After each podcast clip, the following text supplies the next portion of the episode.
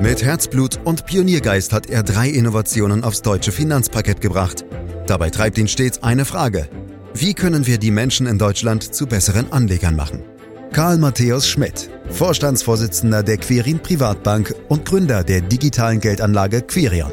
Freuen Sie sich auf Klug anlegen, den Podcast zur Geldanlage. Vor allem, wenn es um die Europäische Zentralbank geht, tauchen in den diversen Medien immer wieder ziemlich verwirrende Fachbegriffe auf. Mal ist von einer Flutung der Märkte mit Liquidität und Quantitative Easing die Rede, mal von einer Preisnorm, von der sich die Zentralbanken lenken lassen und schließlich ist abwechselnd mal von expansiver und dann von kontraktiver Geldpolitik zu hören. Meine Herren, also das ist in der Tat ziemlich viel Wirrwarr für den Privatanleger. Manchmal beschleicht mich der Verdacht, dass der eine oder die andere dabei vielleicht gar nicht so genau weiß, worum es sich dabei eigentlich handelt. Und genau deshalb wollen wir heute in diesem Podcast darüber sprechen. Ein Podcast, den Sie beispielsweise bei Spotify abonnieren können, um keine Folge zu verpassen. Fragen zur Geldpolitik und zu den Aufgaben der Zentralbanken auch heute wieder an Karl Matthäus Schmidt, Vorstandsvorsitzender der Quirin Privatbank AG und Gründer der digitalen Geldanlage Quirion. Hallo Karl. Hallo Andreas. Karl, Geldpolitik, wow, was für ein Thema, was wir uns da heute vorgenommen haben. Deshalb fangen wir vielleicht ganz von vorne an. Was ist denn überhaupt Geldpolitik? Ja, das ist bestimmt eine gute Idee, mal ganz von vorne anzufangen, Andreas. Aha. Wir haben heute, haben wir, wollen wir schon dicke Bretter bohren, aber bevor wir mit dem ersten Schritt beginnen, müssen wir uns vielleicht die Frage stellen, was Geld überhaupt ist und vor allem, wie es überhaupt in Umlauf kommt. Denn das ist wichtig, um Geldpolitik wirklich zu verstehen. Ja, ganz einfach, Karl. Geld ist bedrucktes Papier. Aber im Ernst, schieß mal los. Ja, also man stellt sich als erstes mal die Frage, was ist Geld überhaupt? Andreas, ob du es nun glaubst oder nicht, aber das ist gar nicht so einfach festzulegen. Tatsächlich gibt es unter Volkswirten unterschiedliche Meinungen, wie Geld sinnvollerweise von anderen Anlageformen abgegrenzt werden sollte. Das siehst du schon daran, dass es unterschiedliche sogenannte Geldmengenaggregate gibt. Die geläufigsten sind M1 bis M3, wobei das M für Money steht. Ohne dass wir uns jetzt schon darüber unterhalten müssen, wie diese Ms in Einzelnen definiert sind, reicht es schon festzuhalten, dass sie unterschiedlich sind.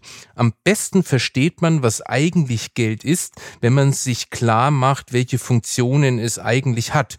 Und da gibt es drei davon. Da sind sich wieder alle einig.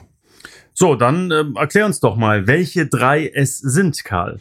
Als erstes die sogenannte Numerärfunktion. Das heißt, mit Einheiten des Geldes wird auch der Wert aller anderen Güter gemessen. Wenn du dir also in einem Restaurant ein gutes Abendessen gönnst, dann kostet das eben, sagen wir, 50 Euro und das ist genau das Äquivalent in Geldeinheiten und eben nicht 140 Zigaretten was ja auch eine Möglichkeit wäre, den Wert auszudrücken. Und was es in der Geschichte ja auch schon gegeben hat, nämlich in Zeiten von Hyperinflationen, in denen das Vertrauen in die Werthaltigkeit des Geldes weg war. Die zweite Geldfunktion ist die des Transaktionsmediums. Das heißt, Geld wird benutzt, um einen Austausch zu organisieren. Wir tauschen eben nicht 140 Zigaretten gegen das Abendessen, sondern 50 Euro, um im Beispiel zu bleiben. An dem Beispiel siehst du auch, dass die Funktionen numerär und Transaktionsmedium aus praktischen Gründen eng zusammenhängen, obwohl das gar nicht zwingend ist. Und das dritte ist die Wertaufbewahrung. Wenn etwas als Geld fungieren soll, dann muss ich mich darauf verlassen können, dass in ihm Werte sozusagen konserviert werden können. Ist das nicht der Fall, wird es häufig als Zahlungsmittel nicht akzeptiert und die Menschen weichen in Fremdwährungen oder Alternativen, zum Beispiel Zigaretten aus. Das kann man speziell in Ländern Südamerikas mit extrem hoher Inflation direkt beobachten, wo die Leute zum Beispiel in den US-Dollar ausweichen. Alle drei Eigenschaften sind also nötig, damit etwas als Geld akzeptiert wird. Erst dann kann ich es beliebig aufbewahren und wann auch immer für Transaktionen, Essen gehen, einkaufen, im Urlaub fahren, also für beliebige andere Güter oder Dienstleistungen einsetzen. Übrigens ist die Tatsache, dass der Bitcoin nicht wirklich als Wertaufbewahrung taugt, der wichtigste Grund, warum er sich noch nicht als Währung durchgesetzt hat, obwohl es ihn ja schon immerhin über zehn Jahre gibt. Wenn ich beispielsweise als Unternehmen Bitcoin akzeptiere, zum Beispiel für den Verkauf eines Teslas, aber womöglich schon nach einem Tag damit rechnen muss, dass meine Einnahmen 20 Prozent weniger wert sind, dann habe ich ein Problem. Elon Musk hat ja dann seine Entscheidung, den Bitcoin als Zahlungsmittel zu akzeptieren, auch schnell wieder rückgängig gemacht. Aus meiner Sicht ist stabiles Geld eine der bedeutendsten Erfindungen der Menschheitsgeschichte, Andreas. Hm, klare Aussage und das leuchtet absolut ein, Karl. Aber wie kommt das Geld denn nun in den Umlauf? Also wie kommt es zu uns? Dafür sind zumindest in modernen Volkswirtschaften die Geschäftsbanken und Zentralbanken zuständig. Man kann ihre Rolle grob so unterteilen, dass die Zentralbanken festlegen, wie viel Geld insgesamt im Umlauf sein soll, sprich wie groß die sogenannte Geldmenge sein soll. Die Banken wiederum, man sagt in diesem Zusammenhang gern auch Geschäftsbanken, um sie von den Zentralbanken abzugrenzen, haben demgegenüber die konkrete Aufgabe, das Geld tatsächlich in Umlauf zu bringen, indem sie Einlagen annehmen, Kredite vergeben, Girokonto einrichten und so weiter und so fort. Das heißt, sie bestimmen letztlich, wie viel Geld tatsächlich effektiv im Umlauf ist. Die Alternative zu den bisherigen Systemen wäre Hubschraubergeld. Hier geht es um Geld, das von den Zentralbanken direkt und ohne Umweg über die Geschäftsbanken in Umlauf gebracht wird. Das Bild ist eben das eines Hubschraubers, der frisch gedrucktes Geld einfach abwirft und so im Umlauf bringt. Bisher hat es das bei uns noch nicht gegeben, aber die Idee wurde schon ernsthaft erwogen. Zum Beispiel jeder Bürger bekommt von der EZB einfach einen Scheck oder sagen wir 1000 Euro. Das wäre dann eine geldpolitische Hubschraubermaßnahme in einem Volumen von 80 Milliarden Euro. An dem Beispiel siehst du übrigens, um was es beim Hubschraubergeld eigentlich geht, nämlich um eine Erhöhung der umlaufenden Geldmenge ohne Zwischenschaltung der Geschäftsbanken. Übrigens, sollte der digitale Euro kommen wie bisher geplant, dann wäre das ebenfalls Hubschraubergeld, weil die EZB eben ihn direkt an die Bürger ausgeben möchte. Mhm. Also, wenn ich dich richtig verstehe, bestimmen also die Geschäftsbanken letztlich eben mal abgesehen vom Hubschraubergeld, das du uns gerade erläutert hast, äh, wie viel Geld effektiv im Umlauf ist. Aber das heißt dann ja auch, dass die Geschäftsbanken Geldpolitik betreiben. So kann man das sehen, nur spricht man da nicht von Geldpolitik, sondern von Geldschöpfung. Das ist übrigens eines der beliebtesten Missverständnisse, dass nur die Zentralbank Geld schöpfen kann. Sie ist zwar wirklich die einzige Bank, die das im beliebigen Umfang tun kann, aber auch Geschäftsbanken können das in festgelegten Grenzen. Ja, okay, dann müssen wir unbedingt darüber noch ausführlicher sprechen. Kommen wir vielleicht auch nochmal zurück in diesem Podcast, aber bleiben wir, weil es so schön ist, doch erstmal bei der Geldpolitik der Zentralbank selbst. Also sie bestimmt, wie viel Geld in der Wirtschaft im Umlauf sein soll, indirekt über die Geschäftsbanken, aber auch, wie viel dann tatsächlich effektiv im Umlauf ist. Aber wie funktioniert das jetzt genau? Das ist eigentlich gar nicht so wahnsinnig kompliziert, wenn man ein paar Feinheiten weglässt und vorher ein paar Begriffe vereinbart. Der wichtigste Begriff, den man verstehen sollte, ist der des sogenannten Zentralbankgeldes. Das ist all das Geld, das direkt durch die Zentralbank geschaffen und bereitgestellt wird. In den USA ist die Zentralbank die sogenannte Federal Reserve, kurz FED genannt. In Europa die Europäische Zentralbank, kurz EZB. Karl, du hast jetzt gerade so schön gesagt, dass direkt durch die Zentralbank geschaffen und bereitgestellt wird. Das klingt so nach dem lieben Gott, der übers Wasser laufen kann. Ja, ich schaffe einfach mal so mein Geld. Also ich finde, Geld hat man oder man hat es nicht, man verdient es, man gibt es aus, man verflucht es, ja, vielleicht auch mal, aber Geld schaffen, wie soll das gehen? Ja, die Notenbank hat die Aufgabe und vor allem das alleinige Recht, sowohl das Bargeld, das wir alle in der Brieftasche haben, als auch das noch viel wichtigere und umfangreichere Buch- oder Giralgeld zu schaffen. Übrigens wird das mit dem alleinigen Recht durchaus ernst genommen. Geldfälschung ist beileibe kein Kavaliersdelikt. Früher kostete die Falschmünzerei sogar manchen den Kopf, was übrigens nur wenige wissen, die britische Royal Mint, also die Vorläuferin der modernen britischen Zentralbank, ist die älteste Notenbank überhaupt. Sie gibt es seit 836 Jahren nach Christi. Und vor allen Dingen kein geringerer als Sir Isaac Newton war ab 1696 der sogenannte Warden of the Mint, also der Aufseher der Münze, dessen Aufgabe es war, den Edelmetallgehalt zu prüfen und vor allem Falschmünzerei zu bekämpfen. Newton war dabei extrem rabiat und hat manchen Falschmünzer an den Galgen gebracht. Newton war es auch, der 1717 den ersten Schritt machte, um das Pfund Sterling vom Silberstandard auf den Goldstandard umzustellen. Heute haben wir in dem modernen Geldsystem keine Gold- oder Edelmetalldeckung mehr für die Geldbestände. Stattdessen spricht man von Fiat Money, vom lateinischen Fiat, also es werde oder es sei. Man denke nur an Fiat Lux, so wie der liebe Gott das Licht erschaffen hat, nämlich aus dem Nichts. In gewisser Weise schaffen in modernen Geldsystemen die Zentralbanken Geld auch aus dem Nichts, eben das Zentralbankgeld, was übrigens viele irritiert, die gerne irgendeine Deckung hätten. Irritiert mich hin und wieder auch, sage ich dir ganz ehrlich, denn ähm, aus dem Nichts Geld schaffen klingt wirklich wie Hexerei oder Zauberei. Aber das ist dann, wenn ich dich richtig verstanden, Geldpolitik, Zentralbankgeld schaffen?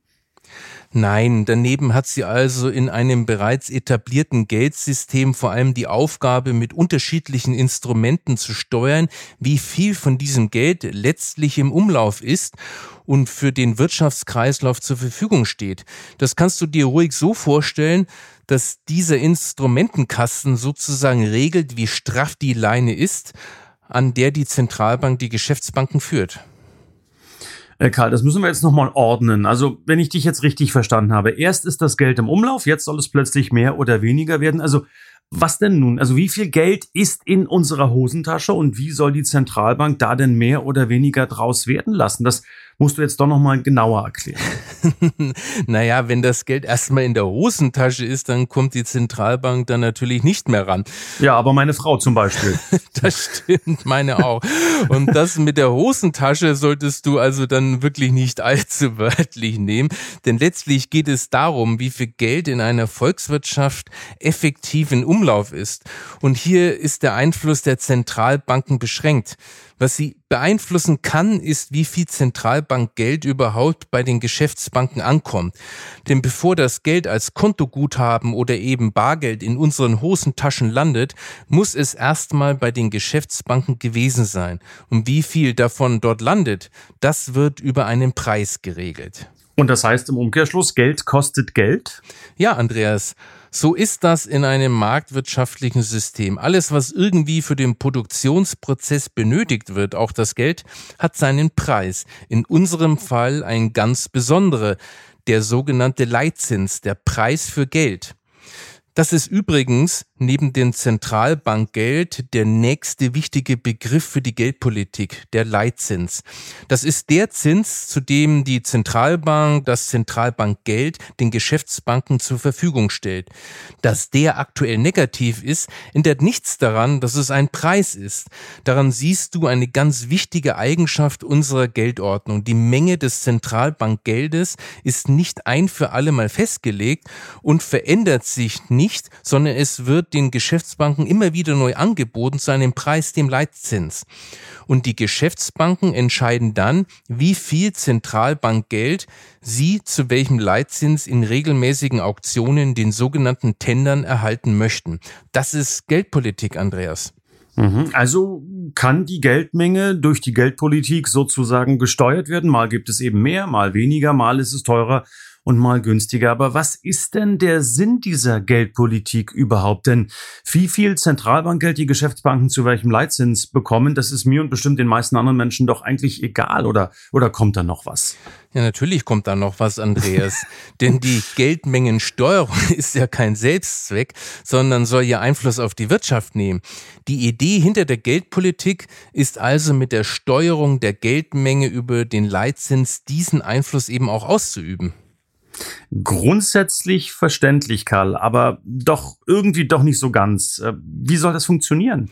Eigentlich ist das ganz einfach. Je mehr Zentralbankgeld die Zentralbank zur Verfügung stellt und je billiger dieses Geld ist, je niedriger also die Leitzinsen, desto mehr Spielraum haben dann wiederum die Geschäftsbanken, dieses Geld in erster Linie als Kredite in den Wirtschaftskreislauf zu geben umso mehr und umso günstiger Zentralbankgeld Sie erhalten, desto günstiger können Sie es weitergeben.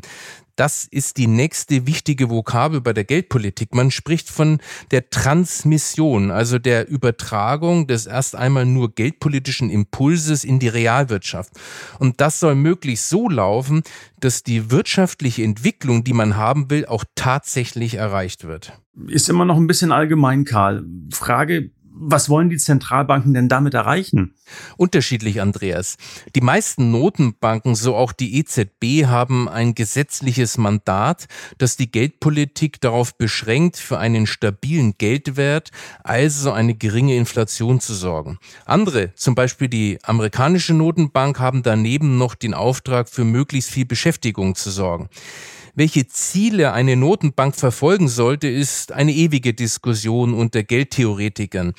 Man kann aber schon sagen, dass sich die Inflationsbekämpfung dabei als wichtigstes Ziel herausgestellt hat. Die Diskussion geht häufig eher darum, ob Inflationsbekämpfung das oberste Ziel ist, dem sie alle unterordnen zu haben, oder ob es gleichberechtigte andere Ziele gibt, wie zum Beispiel die Unterstützung des wirtschaftlichen Wachstums. Kompliziert wird das Ganze nun dadurch, dass sich speziell diese beiden Ziele geringe Inflation und starkes Wachstum nicht wirklich vertragen. Starkes Wachstum geht häufig mit Inflation einher und wirtschaftlicher Stillstand häufig mit nur geringen bis gar keinem Preisauftrieb. Die EZB zum Beispiel strebt als Ziel eine Inflation von rund zwei Prozent an.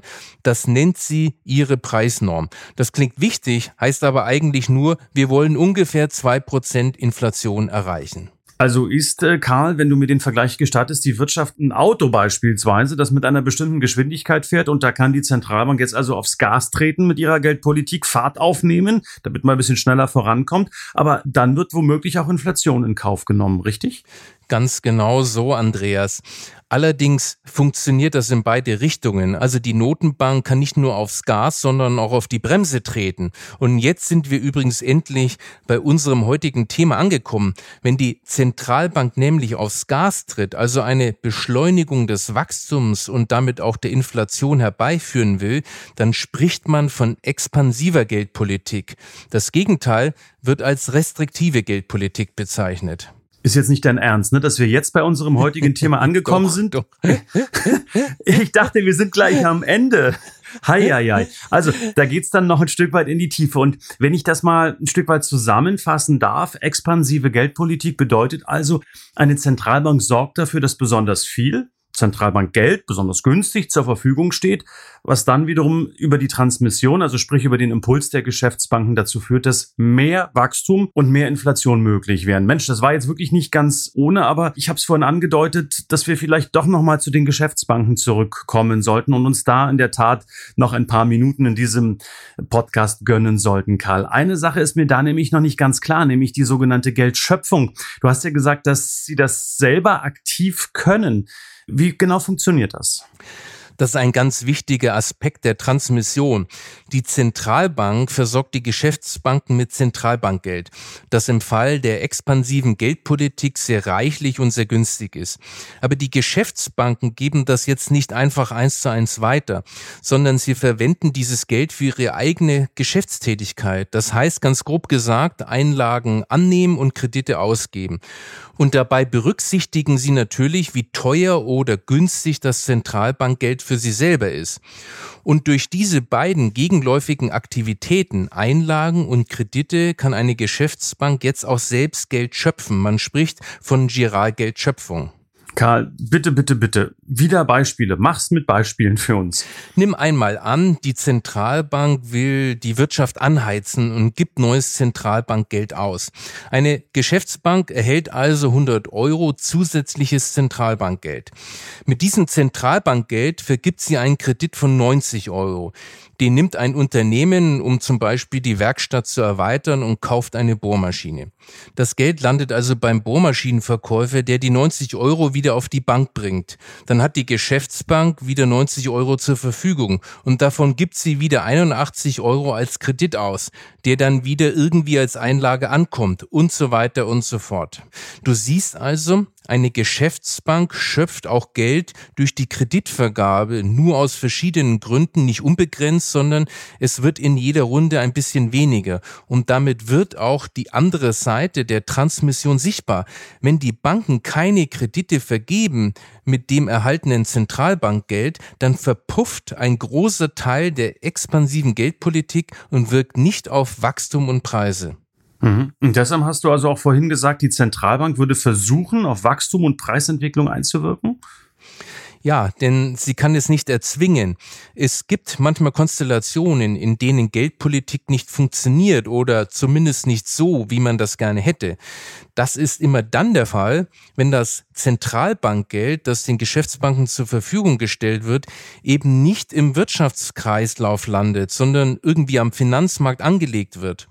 So etwas ist übrigens nichts Neues. Schon der alte Ökonom John Keynes hatte eine Situation beschrieben, in dem Zentralbankgeld nicht an die Wirtschaft weitergereicht wird, sondern im Finanzsektor stecken bleibt.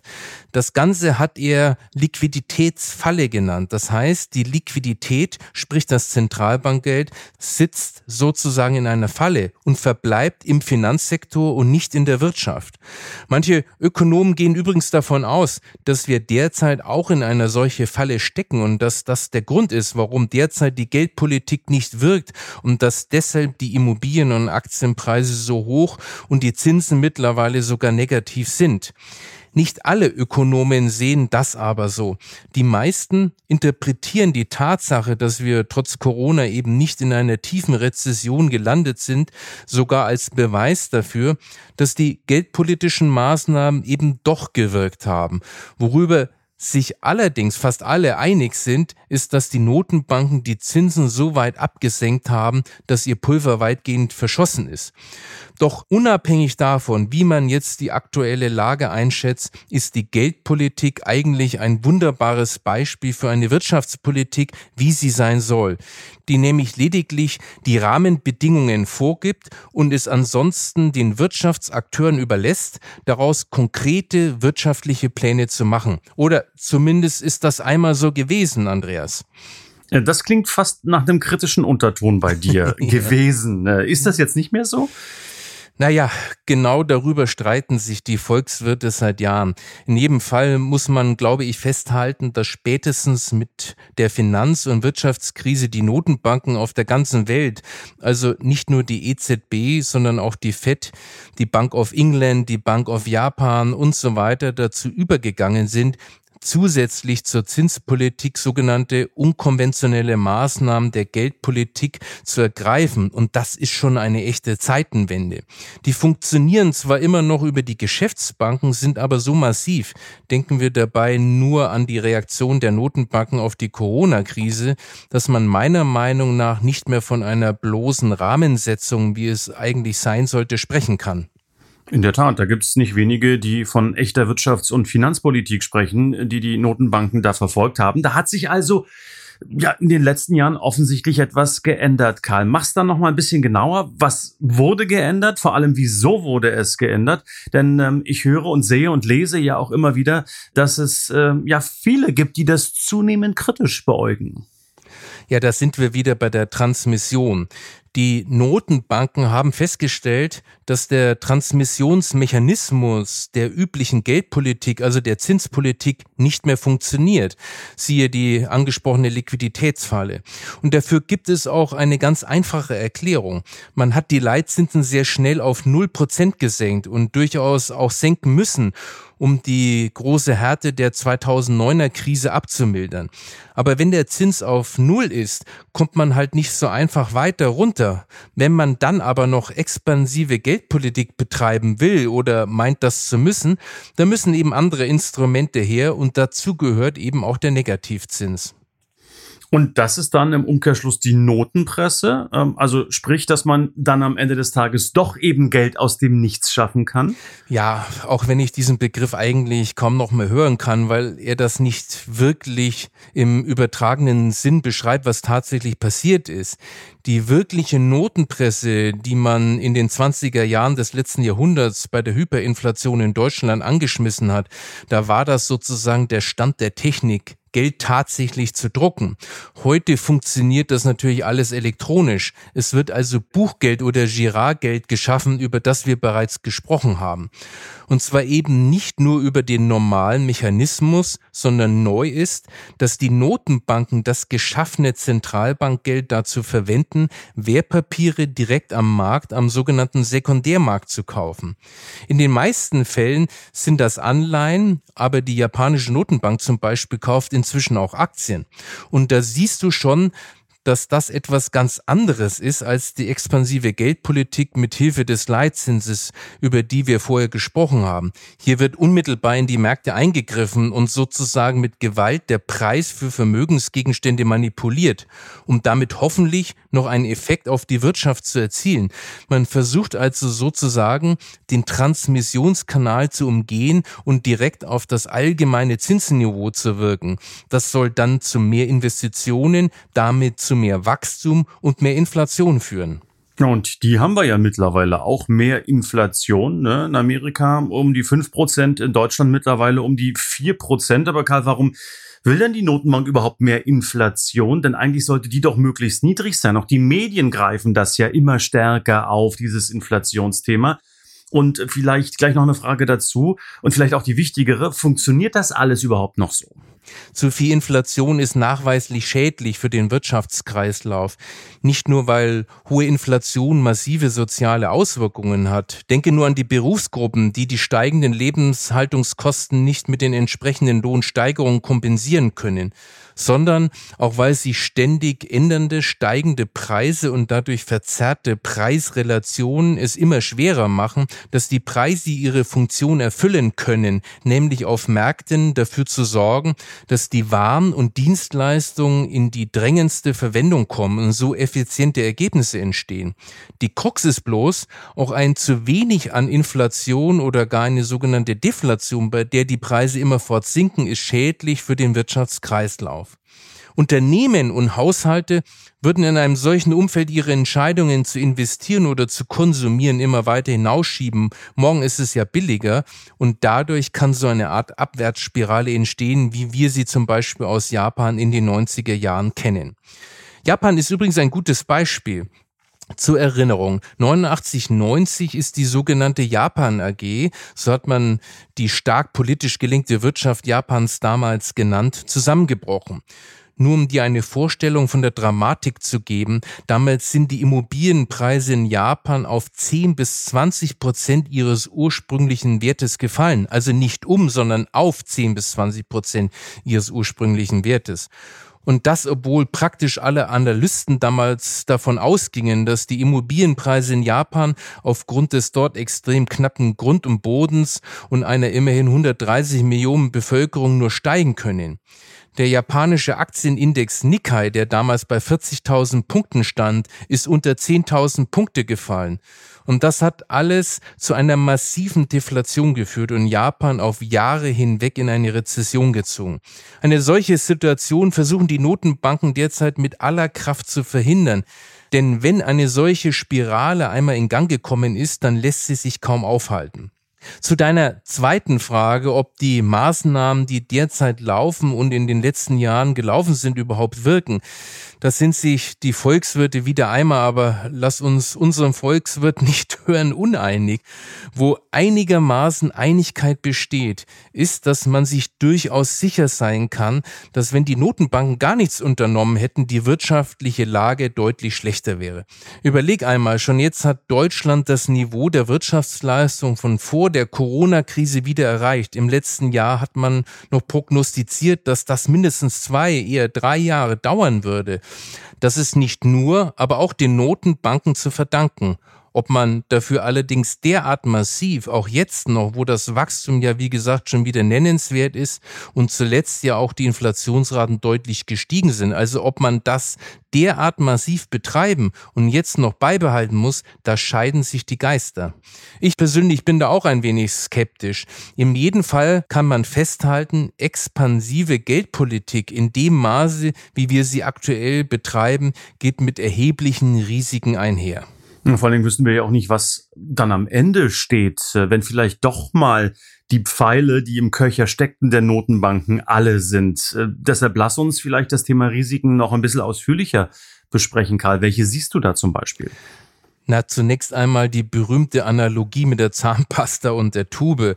Man hat, wenn du so willst, jetzt ja ganz viel Zahnpasta, also Zentralbankgeld, Liquidität aus der Zentralbank-Tube gedrückt. Und wenn die da nicht wieder reingeht, puh, ja, wenn die Notenbanken versuchen, auf die Bremse zu treten, wenn es wirtschaftlich noch besser läuft als jetzt und womöglich anhaltende Inflation droht und dann einfach nichts passiert, das ist aus meiner Sicht aber nicht das größte Risiko. Das besteht nämlich darin, dass wir alle das Vertrauen in die Geldpolitik und damit in eine stabile Geldordnung und eine kaufkräftige Währung verlieren. Das ist in der Breite noch nicht passiert, aber ich denke, je grenzenloser diese Politik weiter betrieben wird und weniger nachvollziehbar sie ist, desto größer ist diese Gefahr. Und wenn wir kein Vertrauen in unsere Währung mehr haben, dann funktioniert auch der Wirtschaftskreislauf nicht mehr. Schau einfach mal nach Südamerika, nach Argentinien zum Beispiel, wo die Geldpolitik schon seit Jahrzehnten keine stabile Geldordnung bereitstellen kann. Das ist ein Desaster für eine Volkswirtschaft. Es ist also kein Zufall, dass alle großen Zentralbanken inzwischen, auch die EZB in der vordersten Reihe, einen sehr großen Wert darauf legen, ihre Politik über Webseiten, soziale Medien und so weiter so zu erklären, dass auch der ganz normale Bürger versteht, warum sie so betrieben wird und dass dadurch keine Gefahr für die Geldordnung entsteht. Mensch, Karl, oder soll ich besser Professor Dr. Dr. Karl Matthäus Schmidt sagen? Ja, das war ja ein richtiges volkswirtschaftliches Seminar, was du hier heute für uns äh, abgehalten hast. Ehe wir gleich auseinandergehen, um das Ganze ja rekapitulieren zu können, vielleicht auch nochmal in die eine oder andere Antwort reinhören zu können. Lass uns am Schluss nochmal den Bogen zur Geldanlage spannen. Was heißt denn das jetzt alles? Also diese expansive Geldpolitik, die du gerade beschrieben hast, äh, für mich als Anleger oder ja für uns alle Anleger da draußen? Ja, das bedeutet vor allem, dass uns das Null- oder Negativzinsumfeld noch auf Jahre hinaus begleiten wird. Wir haben ja gesehen, die Notenbanken halten den Leitzins schon seit Jahren rekordniedrig. Seit einigen Jahren, da hat die EZB übrigens relativ spät mitgemacht, werden die Zinsen sogar direkt über Anleihekäufe manipuliert und so künstlich niedrig gehalten. Das bedeutet dann für mich als Anleger, dass alles, was zinstragend ist, Sparbücher, Tagesgeld, Versicherungen, Anleihen, also rentierliche Geldanlage nicht mehr zur Verfügung steht. Der nominelle Zins solcher Anlagen ist null, teilweise sogar negativ. Vom Realzins, also Nominalzinsen abzüglich Inflation, will ich gar nicht sprechen. Das ist ein ganz wesentlicher Grund dafür, Andreas, dass wir in unseren Gesprächen hier so oft auf das Thema Aktienanlage kommen. Du weißt, prognosefrei, weltweit breit möglichst gestreut, mit kostengünstigen, qualitativ hochwertigen Anlageprodukten umgesetzt. Daran führt aus meiner Sicht insbesondere im aktuellen Umfeld kein Weg vorbei. Ich weiß, Karl, ich weiß, ich träume schon nachts davon, weil das immer wieder betont wird. Aber es ist eben nun auch mal wichtig. Äh, da muss ich dir ausnahmsweise mal recht geben am Ende dieses Podcasts. Ja, ein aufschlussreiches Gespräch, ein äh, faktisches Seminar zur Geldpolitik der Notenbanken, aber durchaus mal ganz wichtig und ganz spannend, da hinter die Kulissen zu schauen und Chancen und Risiken abzuwägen. Das haben wir getan in diesem Podcast mit Karl Matthäus Schmidt. Ich bedanke mich ganz herzlich Dafür verweise noch auf die Internetseite www.quirinprivatbank.de, wo viele weitere Infos auch zur Geldpolitik der Notenbanken hinterlegt sind.